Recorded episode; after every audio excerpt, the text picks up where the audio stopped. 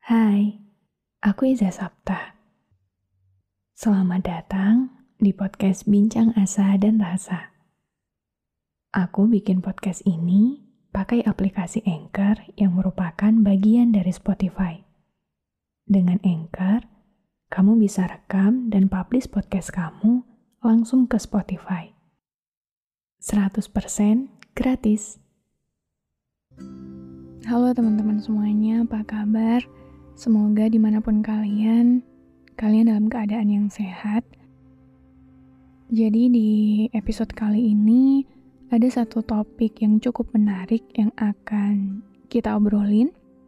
Dan sesuai judulnya mungkin kalian udah tahu kalau misalnya di episode ini kita bakal ngobrolin tentang ikhlas.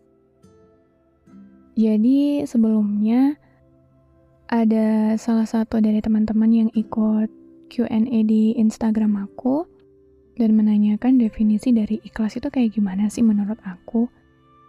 Jadi, aku akan menjelaskan jawabannya, definisi ikhlas menurut aku di episode ini.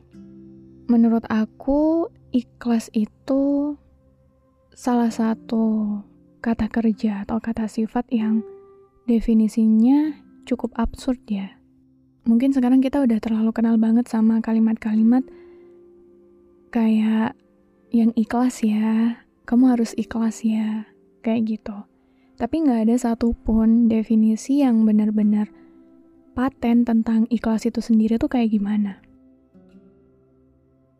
Mungkin kalau misalnya kita definisikan ikhlas itu adalah suatu keadaan di mana kita memberikan sesuatu yang kita punya kepada orang lain, habis itu kita nggak ngerasa menyesal atau kita nggak mengingat-ingat itu lagi, itu dinamakan ikhlas, ya aku rasa definisi itu nggak bisa kita pakai ketika kita kehilangan sesuatu yang kita cintai. Mungkin ketika kita memberikan buku misalnya ke teman kita, ikhlas itu berarti ketika kita ngasih buku itu ke mereka, terus kita udah gak nginget-nginget itu lagi, dan ya udah aja gitu.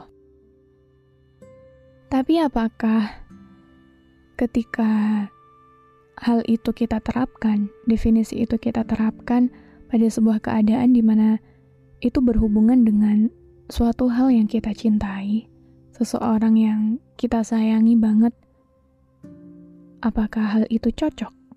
Aku rasa enggak.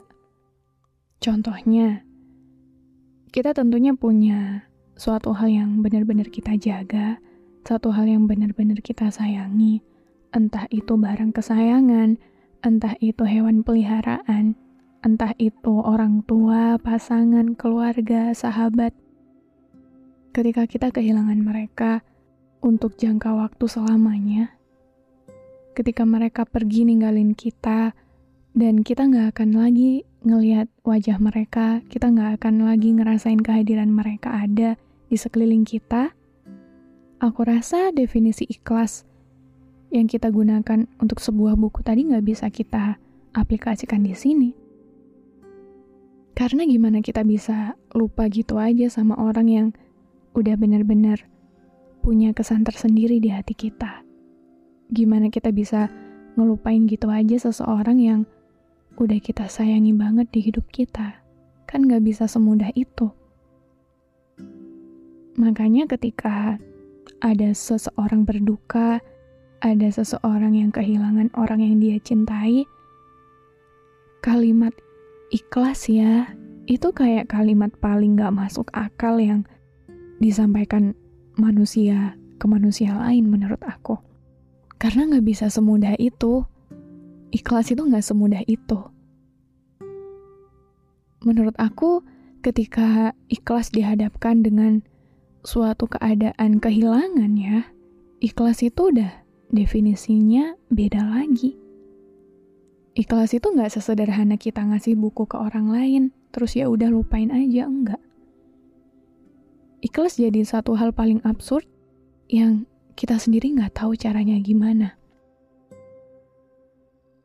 Alhasil, menurut aku, ikhlas itu ya pintu terakhir, paling akhir dari sebuah perjalanan panjang yang berisi penerimaan dan pendewasaan hidup yang gak mudah.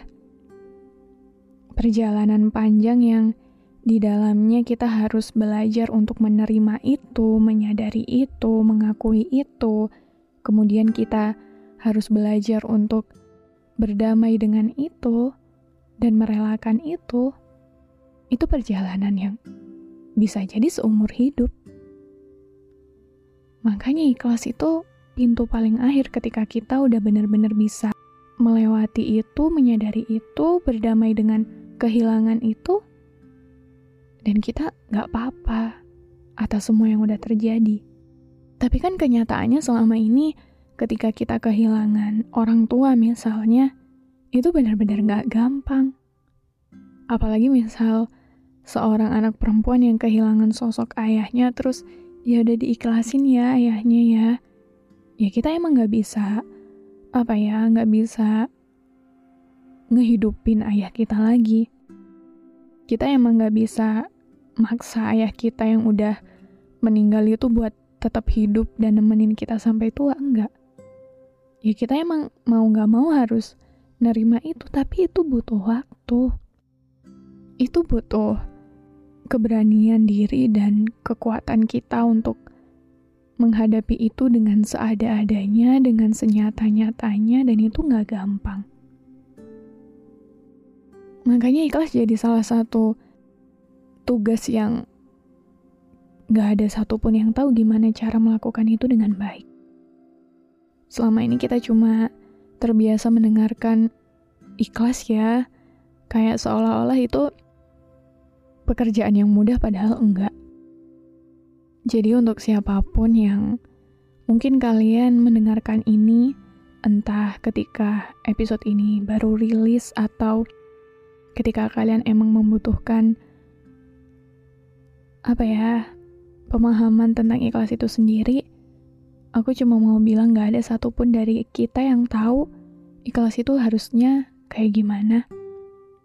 Aku gak tahu kehilangan apa yang lagi kamu hadapi, yang tahu gimana sakitnya, seberapa dalam itu, sesakit apa itu ya cuma kamu sendiri.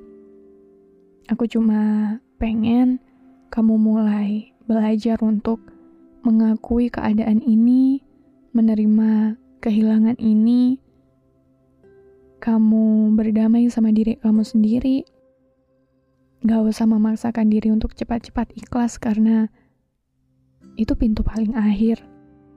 Itu buah dari perjuangan kita untuk berdamai dengan kenyataan dan diri kita sendiri. Jadi gak apa-apa kalaupun kehilangan ini sampai bertahun-tahun lamanya masih belum bisa kamu sembuhkan, masih belum bisa kamu lupain, masih belum bisa kamu terima. Karena yang tahu gimana sakitnya cuma kamu. Tapi aku harap kamu gak berlarut-larut dalam kesedihan itu karena aku yakin siapa pun yang meninggalkan kita, apa pun yang hilang dari kita, ya karena emang udah waktunya pergi. Dan aku yakin kita menerima kehilangan ini pun karena Tuhan tahu kalau kita mampu. Jadi aku harap kamu selalu kuat. Dan sampai jumpa lagi di episode selanjutnya. Terima kasih banyak sudah mendengarkan episode ini. Aku harap di sini kamu gak ngerasa sendirian. Oh iya, jangan lupa juga mampir di sosial media Bincang Asa dan Rasa. Ada di Instagram, TikTok, dan Telegram buat kamu yang mau curhat. Aku tunggu ya.